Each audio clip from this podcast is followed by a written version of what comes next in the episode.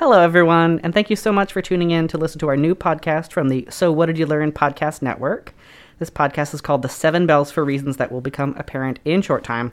My name is Alex, and I am joined by my good friend and co host, Zach. Hi, how you doing? Yeah, and on this podcast, we will be reading chapter by chapter through a book called Sabriel. The first book in a series often referred to as the Abhorsen series, but is technically called the Old Kingdom series. The series comprises, so far, five full novels, one novella, and a collection of short stories with another full novel on the way. We, Let's kick it. It's like a Game of Thrones thing. yes, Where people it call is. it Game of Thrones, even though it's Song of Fire and Ice. Yeah, Okay, pretty pretty much. I get you. Yeah. Uh, we, however, are starting uh, at the place all good stories begin. The beginning. So, It's a good place to start. thank you. Do re mi. Uh, now, how this podcast is going to work is that I have read the series of books before, and I love them dearly, warts and all. And Zach here has not. I haven't. I haven't read a bit. Now, uh, we will synopsize each chapter, go over interesting things we learned about the world, uh, and then Zach will rate each chapter on a scale of 1 to 7. Zach, would you like to say a few words about how you see this podcast going? Um, I'm interested to see how this podcast is going. I legitimately have never heard of this series at all before you brought it up to me. Um, but I like fantasy, as I mentioned before. Uh, I've lis- listened to. Um, I've read all of the Song of Fire and Ice books. Nice. I have not because I'm trash. Eh, you're not missing that much. I only saw season 8, okay? yeah, I'm watching Game of Thrones in reverse. It's real weird. Uh, Uh, but no, I, I I see this podcast being a lot of fun and getting delving into a dense as dense a world as this that has so much content behind it. It should be kind of fun to jump in and see where it all started. Yeah, I, I, uh, I'm lo- really looking forward to this because uh, this is a series of books that I have uh, purchased for multiple other people. Um, I think counting you, Zach, because I did uh, get you the tr- the first three books. You sure did because I was too lazy to buy them myself. I was like, fuck it. I'm going to get in these books. You will be. I just bought the series for another person. So that was three total people I've bought the entire three first books for. Because I'm just like, you need to read these. So you're they are fan. so good. I am a.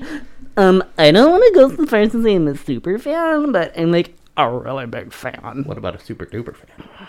That's one stage after a super fan, Zach. God damn it. God. Well, maybe at the end of this podcast, that could be the goal to be the super duper. fan. super duper fan. I think uh, being a super duper fan means that you are willing to make a podcast about reading the book. I don't know what you're talking about. I think it's the best way we've ever tried to get laid in the in our lives. Jesus. Okay. so, about the author of the book, his name is Garth Nix. Uh, he's an Australian writer who specializes in young adult fantasy.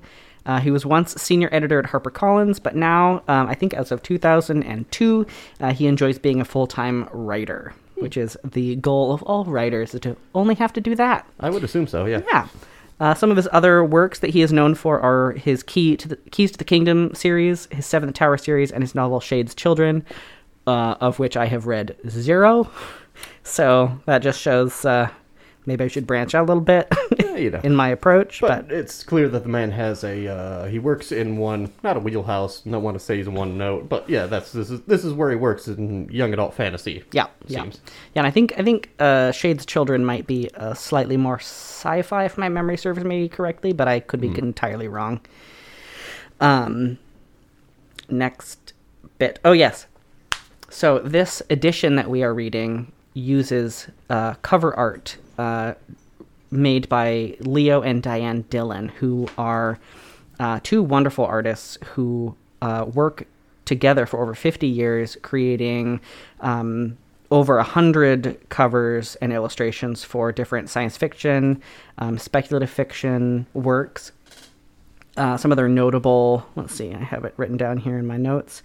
Um, some of their most well known authors that they have made covers for are Kurt Vonnegut, Philip K. Dick, Ray Bradbury, and probably the one that stood out to me the most that I remember is the 1975 reissue of A Wrinkle in Time by Madeleine L'Engle. Ooh, cool. Um, yeah, they. Um, so I'm going to go a little bit more into the artist because uh, you know, we skipped over Garth Nix a little bit because we'll be uh, experiencing his work uh, for the remainder of this podcast, so he gets a little blur. But I think the um, the cover art needs a little bit more delving into. That's a it's an often forgotten thing about uh, about books is that you know especially with VHS um, covers back in the 80s and 90s um, that was a big thing that you know you'd wander through the the video store and you would pick things based on the cover. And I think people forget about that about books and like oh it's just a plain you know leather bound Right. book. But this is it it sells the book and it's a, it's a beautiful piece of art. Um if you haven't please look up uh look up some of the some of the art online. It looks fan fucking tastic Yeah, and I mean to get this specific one, I would look up Sabriel S A B R I E L Dillon D I L L O N, and that will come up with the specific artwork for um, this and then actually the next two books. And uh, the next two books in the series are Lirael and Abhorsen, and they Abhorsen was actually the third to last book they ever made cover art for. Uh, something that I find really interesting about the Dillon's work is that uh, being a collaborative team, um, they actually described the work that they made as being done by a third artist because in working together on the same pieces, they would go in directions that they wouldn't have normally gone in if they were working on it themselves. Interesting, almost like a game of telephone. Yeah, or like I, I think um, it was sadly um, in I think Leo Dillon's um, obituary, uh, or someone was interviewing uh, Diane Dillon about Leo Dillon after his death, and she was talking about how you know one person would choose a color and it didn't land quite right as the other person expected, or even the the person who put the color down expected, and it would kind of influence how the rest of the piece would come together, or what kind of how they would shape everything. Yeah, every each of the other's decision kind of influenced the other, and it kind of built from there. That's Yeah. really cool. It's, it's I That's thought it was interesting, and uh, um, not only is their work like really sumptuous and textured and Detailed. de- very detailed, but um, something that is also, I think, really important is that starting in the 1970s, a lot of their work was very ethno-racially diverse. So Which you didn't see a lot of that. you time, did not see a lot of, um, especially like in the 1970s, sci-fi novels were either abstract sort of things or they were white people, white people, white people everywhere. Not much has changed. It's a but fucking avalanche of white people. Um, and so, it's an angle. Look out!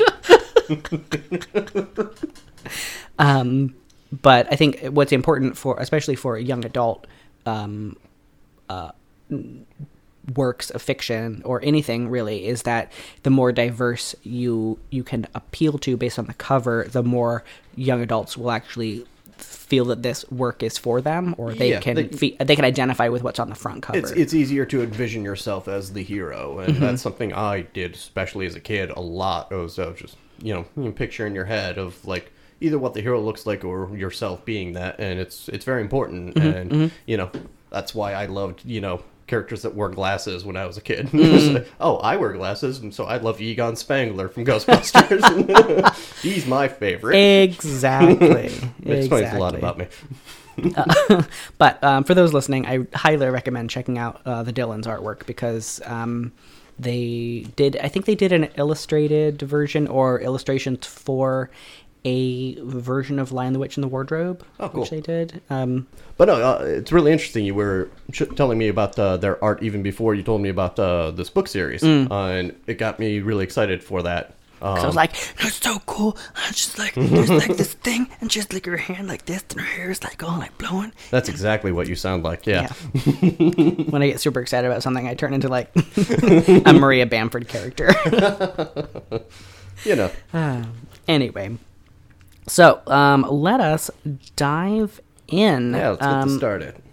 uh, right on the inside of the cover, on the first page, is actually a map of the world that we will be exploring, which is the sign of all good uh, fantasy work. Is Oh, when you gotta have a map. When you get a map, you're like, okay, where are we right now today? And if you're like me, you study that thing for at least 15 minutes before you crack page one. Right. um, and the the luckily um, the locations that are mentioned in the book are present on the map. because I know that sometimes Sure. they'll be like, let's do a map, and we have broad geographical regions, and then none of the cities are labeled, or It's just a big. It's just a big peninsula with just like some squiggles on it, and it's like, Yeah. yeah, fuck it, good. yeah. I don't give a fuck. Yeah, but uh, um, that map will actually be up on our Instagram um, for this episode. Um, yeah. Yeah. and so we'll, we'll I think uh, what we will try to do uh, is re-upload that same image every episode, but just like put a little circle about where we are in You the are world. here. You are here. yeah, like like we're in a dystopian mall. so that might that might be fun. Um, but yeah, so uh, let us get into the actual um, meat of the story. So how we're going to do that is we're going to we're going to uh, synopsize uh, each section. Um, this episode we'll be doing the prologue and the first chapter. Um, so we'll synopsize the chapter and then um, we will talk about things that we learned uh, about the world from that chapter. Uh, and um, yeah, does that All right. sound good to you? Are you are you to ready to go? Okay, let's fucking do it.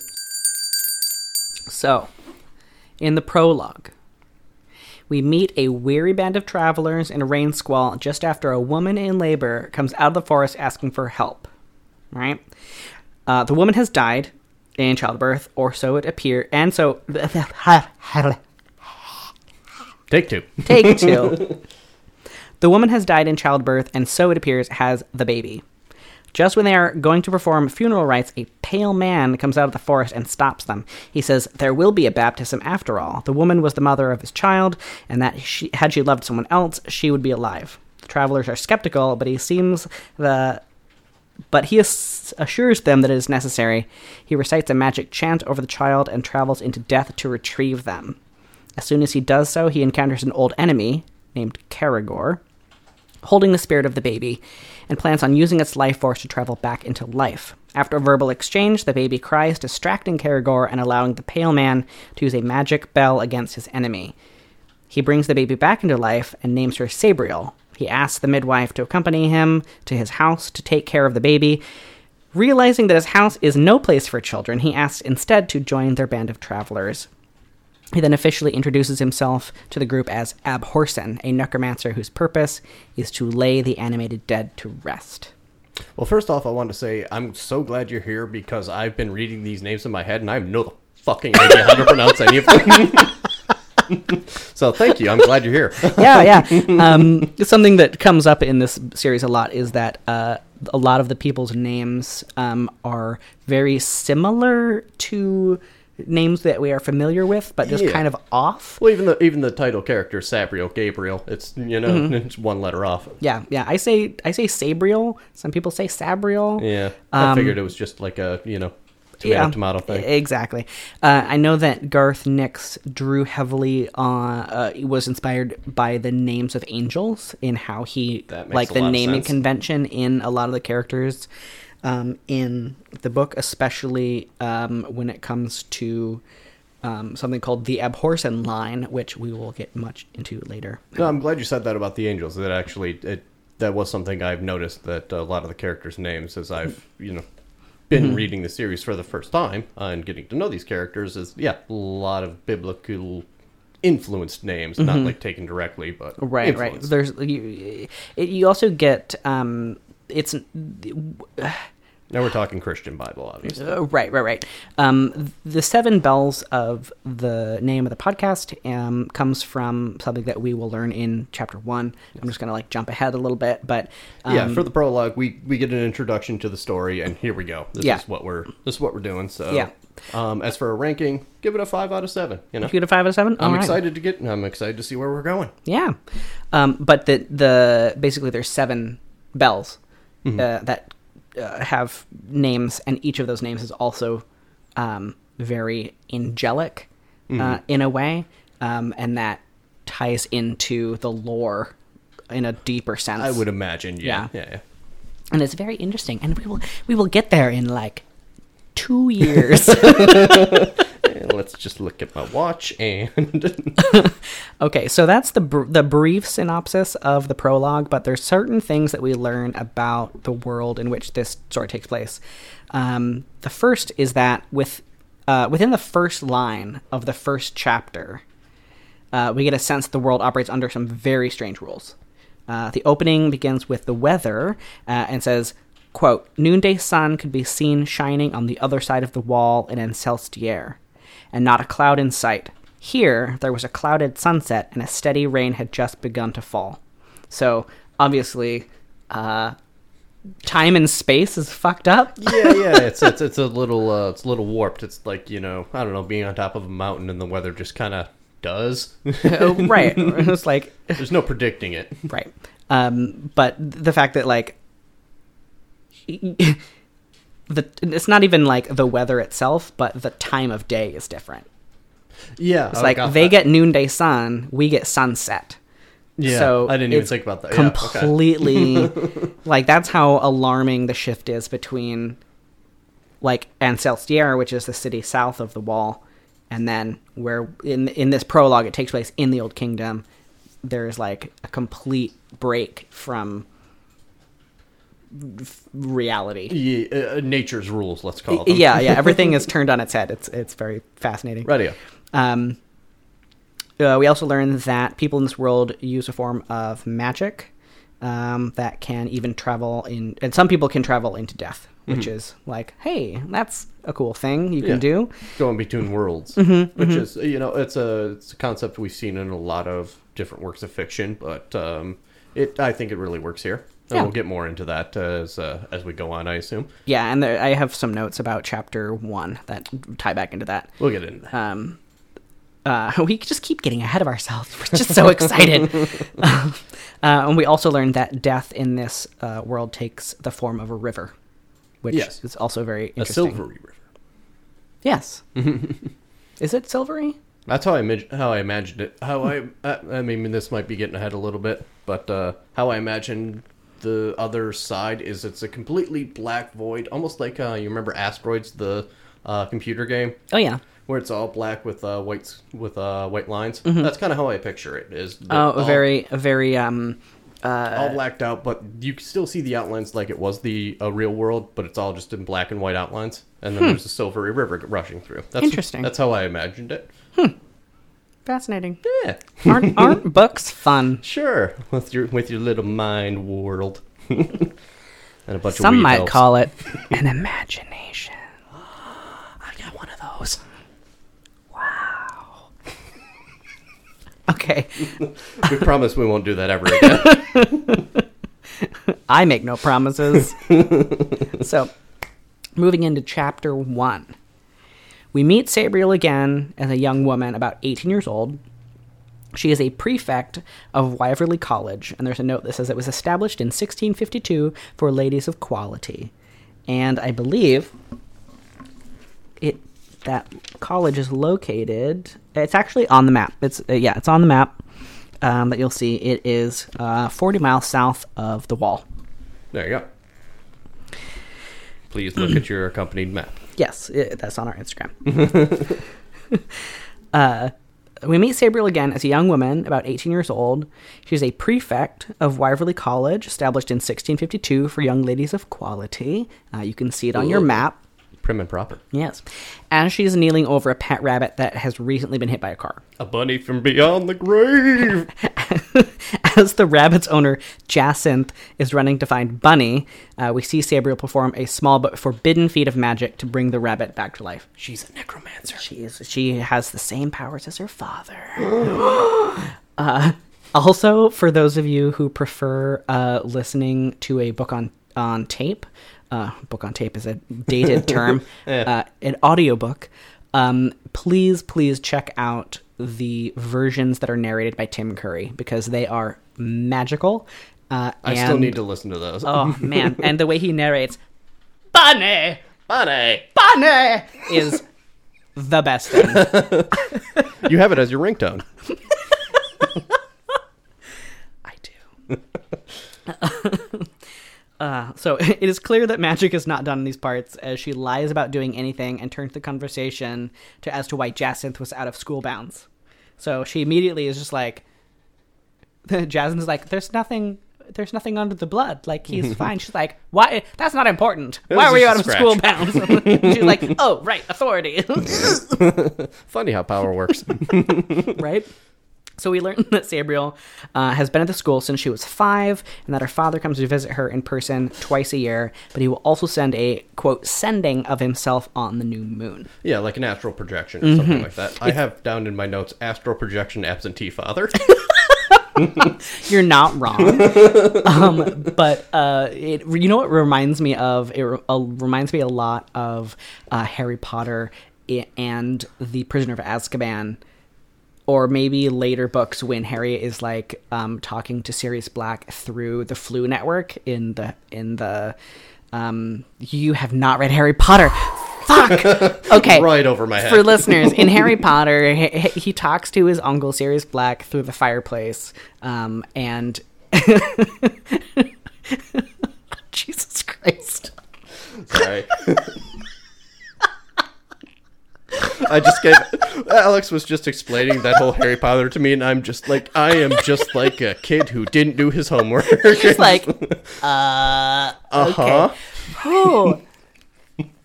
So for the listeners, that's what it reminds me of. Zach can fuck off.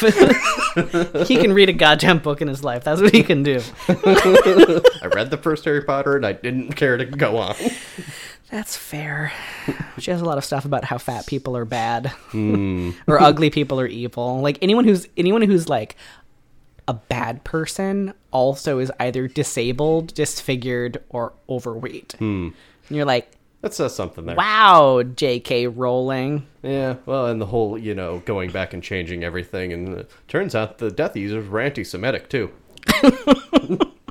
I believe in death of the author for the most part. Yeah, yeah. I mean, look at Star Wars, but Right, we right. prattle on. Uh, a quick side note: uh, death of the author is, for those uh, who might not know, is the idea that once an author puts out a piece of work, that that work then exists on its own, um, and uh, basically it's no longer theirs. They can't go back and edit it or change it or redefine it Yeah. or add greater context to it. It's just it is what it is, um, and that's that. That's the vision. Uh, that's why I mentioned Star Wars. Don't pull a George Lucas. Exactly. George Lucas and J.K. Rowling do not apparently believe in death of the author, so they go back and they add stuff um, to the universe that doesn't necessarily make sense. Like J.K. Rowling recently said that you know way back when wizards didn't have indoor plumbing, so they just pooped on the floor and then magicked it away, which is the most Why did we need to know that? the most absurd thing I've ever heard.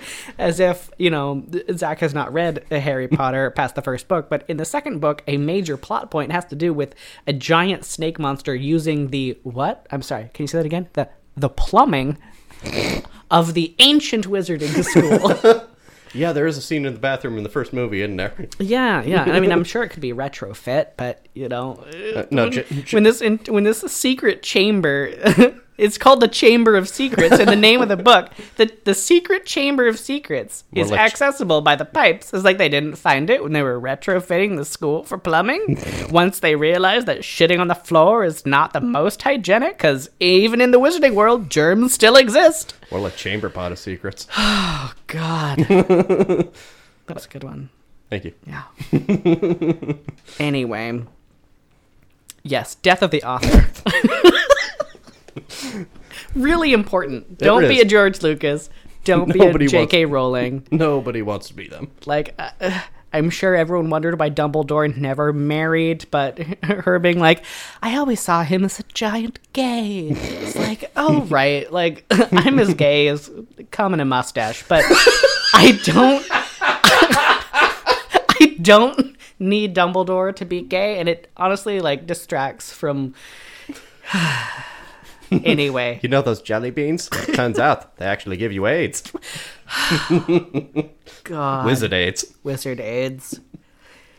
Chocolate frogs are laced with LSD. Okay. Um, We digress. This is why I have a co-host, ladies and gentlemen. I don't know how much good I'm doing. You're keeping me from just reading the synopsis and being like, and that's what happened. the end. Who I- wasn't entertained? I washed my hands of this. yes, you're the Pontius pilot of podcasting. okay. so, we learn that Sabriel has been at the school since she was five, and her father comes to visit her in person twice a year, in midsummer and midwinter. But he will also send a sending of himself on the new moon. Okay. like you do. It was the new moon in November, and she wanted to talk to her father about her future of going to university farther south, um, which would be good for her. Like her headmistress wants her to go to university because she's about education. Yeah. and um, she wants to talk to her dad because her dad's this like powerful fucking necromancer in the old kingdom. He's a big magic guy. He's a big magic guy, and she's like, "Yeah, so the farther south I get from the wall, the less my magical powers will." yeah, it know. seems to be realm based. Uh, Yeah, the yeah. magic. Um, and that's in my in my what we learned from this chapter um, is that uh, the farther you get from the wall, the less magic there is, or that magic comes from the old kingdom, essentially. Yeah. Um, and uh, there's this blurb in, in the chapter which I didn't really synopsize um, about like kind of she got first she already graduated but she got like this rank in this class and this rank in this class and blah blah blah. You can synopsis it with it. She ranks very highly. She's a good Mm, student. She's a good student. It says she got second in fighting arts, like third in etiquette, and first in magic. Yeah. Which of and course fourth is in math. God damn it. Um, uh, but uh, it also mentions that magic uh, is not on the the official curriculum of Yeah, the school. Quote curriculum. unquote. Like it's so it's taboo in Ancelstierre or the farther south you get. Um, so people will send their children to the school and pay top dollar to have them educated in, uh, you know, in how to be a, a mage or use magic. Um, I went to Catholic school. I know how that goes. God damn it. Okay.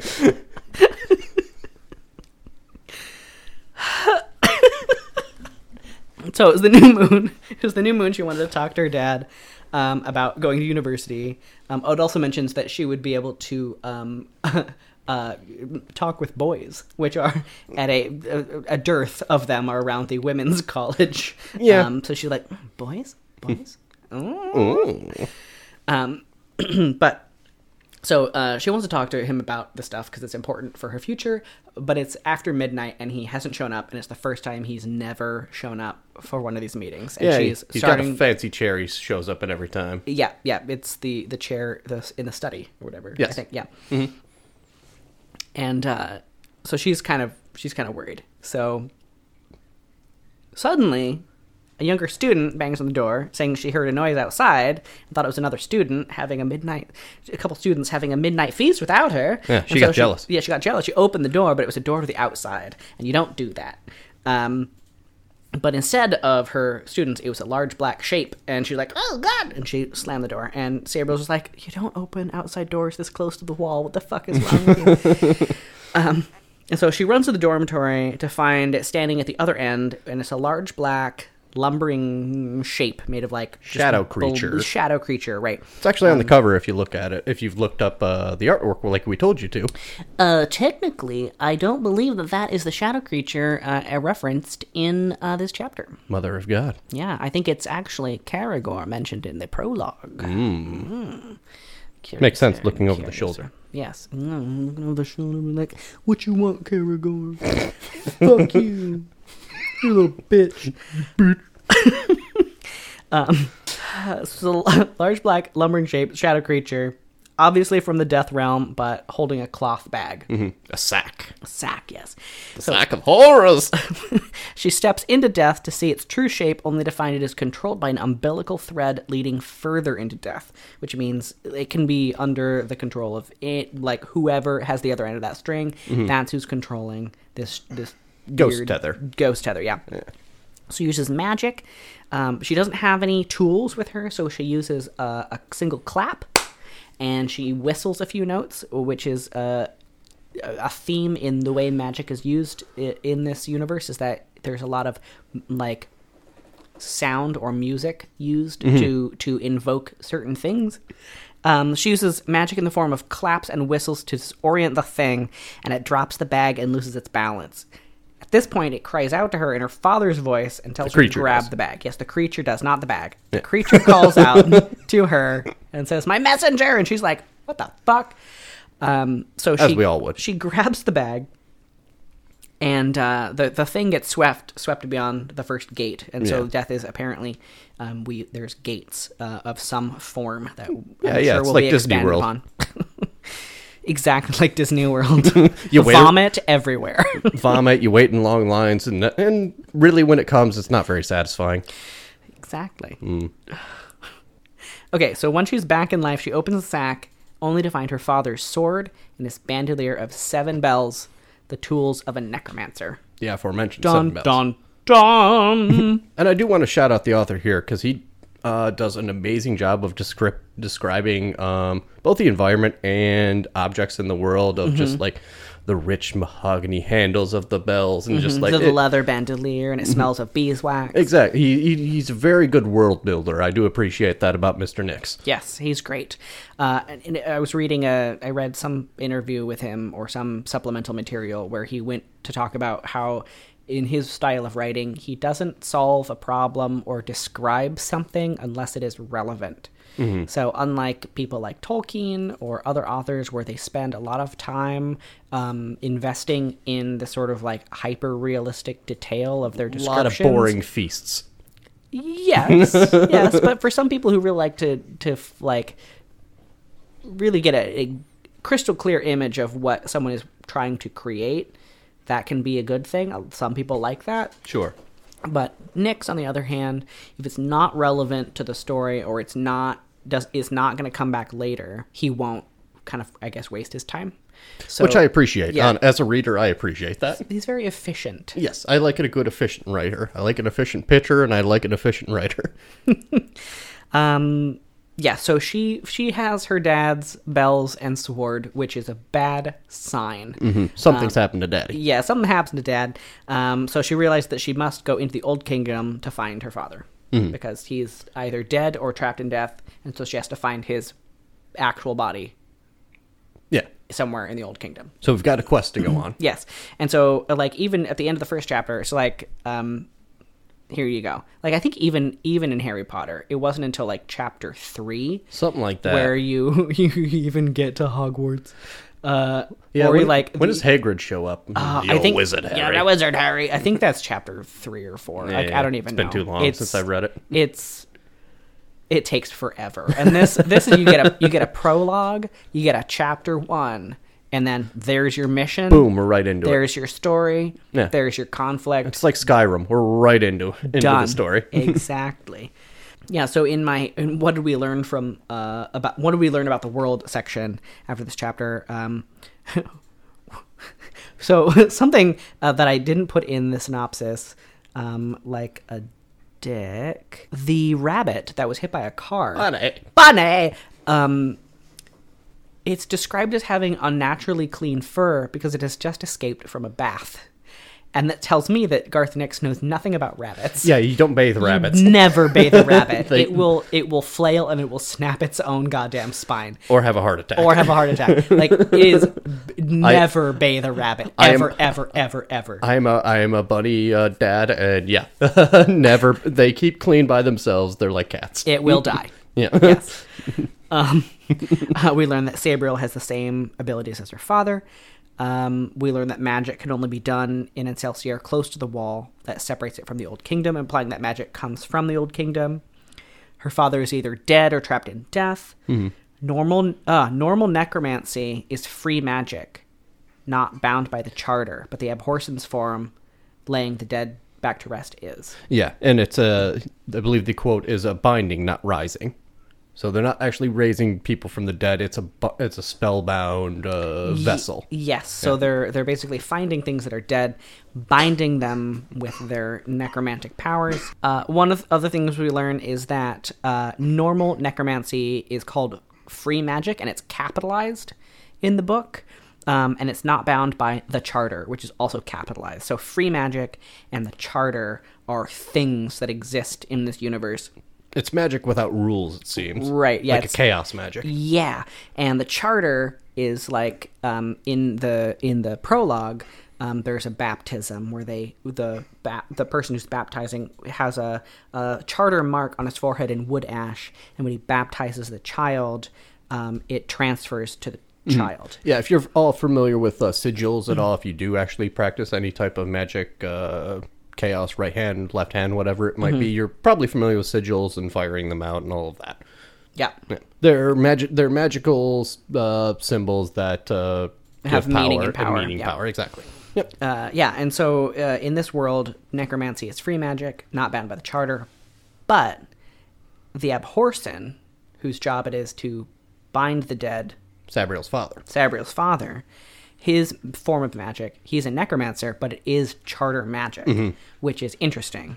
which is uh, where the quote in the book uh, "binding, not raising" comes from. yeah, yeah. Yeah, it's a cleaner form of necromancy. It seems Uh, yeah, to be the way that it- he's written around it. It's like um trying to think of a good analogy. I can't do it. Well, because necromancy is usually seen as the dark art or like a really negative thing a lot of the times, and I think this is his kind of way of like, no, no, he's doing this, you know, a subversion of uh, the negative connotations that come with necromancy. Okay. If pink flamingos is queer culture, Sure. Okay. it's like necromancy, free magic necromancy is pink flamingos. Mm-hmm. Charter magic necromancy is the musical version of hairspray. Oh, totally get it. That is Okay. a great metaphor.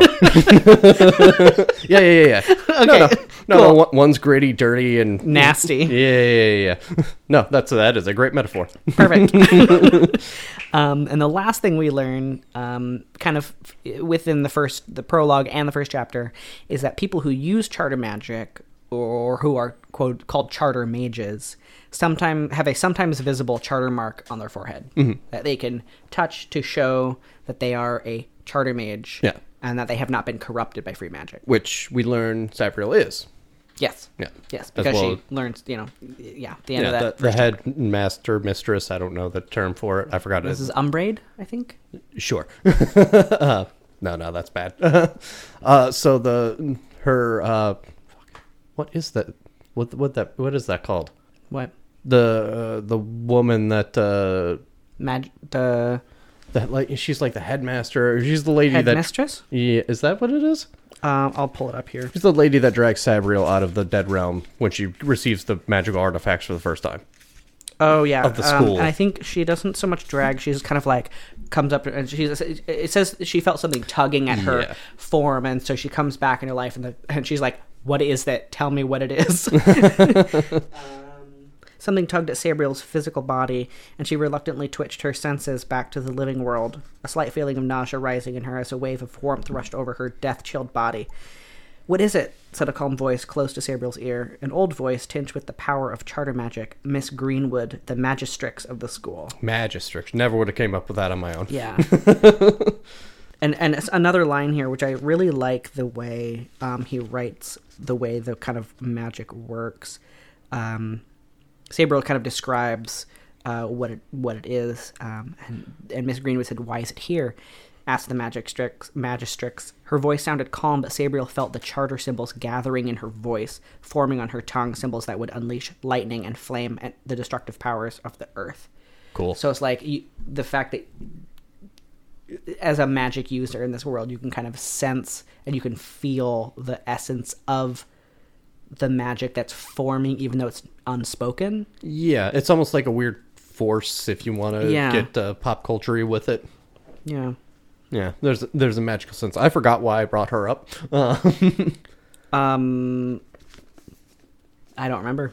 Doesn't matter. Yeah. So that wraps up uh, the prologue and chapter one of Sabriel. Uh, join us next time on uh, the Seven Bells when we discuss chapter two. So Zach, uh, after reading uh, chapter one, how would you rate that on a scale of one to seven? I'd rate it about a, a five out of seven, same as the prologue. Okay. Basically, because it does the same thing, but it gives more. Uh, it gives us our starting quest. This is the you know the opening of any good book, any piece of fiction. You need to have a quest. You need to have here are your goals. Here are your tools. Go. And Right, This right. is, that's where we're going. So Yeah, I'm it- excited. it's really efficient, but it's not necessarily as uh, exciting, you would say, as like the opening of the Golden Compass. Have you read the Golden Compass? I sure haven't. Oh, okay. Um, well, the Golden Compass, the first chapter opens with a, an attempted assassination and child abduction. All right, that's a bit more exciting than Yeah. what we're dealing with. But I will say, like like we mentioned earlier, uh, he uh, the author, uh, Mr. Nix, does not waste our time, and I No. like that. He we just we're just into it, and let's go. Yep. And I'm and uh, and I'm here for the journey, so I'm excited to uh, see where we go in our next episode. Sweet, and that'll be on chapter two, maybe chapter two and three. We'll see how uh, the timing works. Um, we'll probably end up spending about half an hour per chapter, which is probably about the length that we want these episodes to be. Yeah. So um, yeah, join us next time on the Seven Bells. When uh, and and please please pick up a copy um, yourself to read along. Um, Please do. It's a it's an excellent. If you like fantasy at all, uh, even though it may be uh, labeled as young adult, it, it- this doesn't feel young adult. This just feels like a book I'm reading, a fantasy book, and it's it's solid. The characters are good, and the world building's good. What do you want? Yeah, exactly.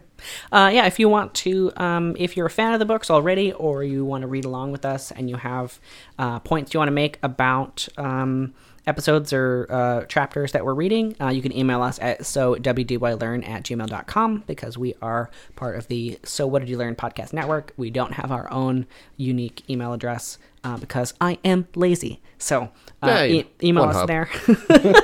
um, yeah, you can follow Zach at the Insta Twitter, I guess. Uh, I you can know. you can follow me on Twitter if you want. Um, at uh, Zach Kowalski, all one word. Um, and you can follow the So What Did You Learn uh, network at uh, Somebody DY Learn uh, on So- Twitter. So WDY Learn. Yeah, I fumbled through that a little bit. Uh, but we're we're on Twitter, Instagram, Facebook, uh, YouTube, and every podcasting service you could think of. And if we're not on it, let us know. Yeah. and we'll be on it. Yell at us. We'll be like, fine, we'll upload it. don't, don't, hurt me again. Please stop screaming. please. We'll put it on Himalaya. I promise. Fucking Himalaya. Okay. Right. Good night, everybody. Goodbye, everybody. We love you.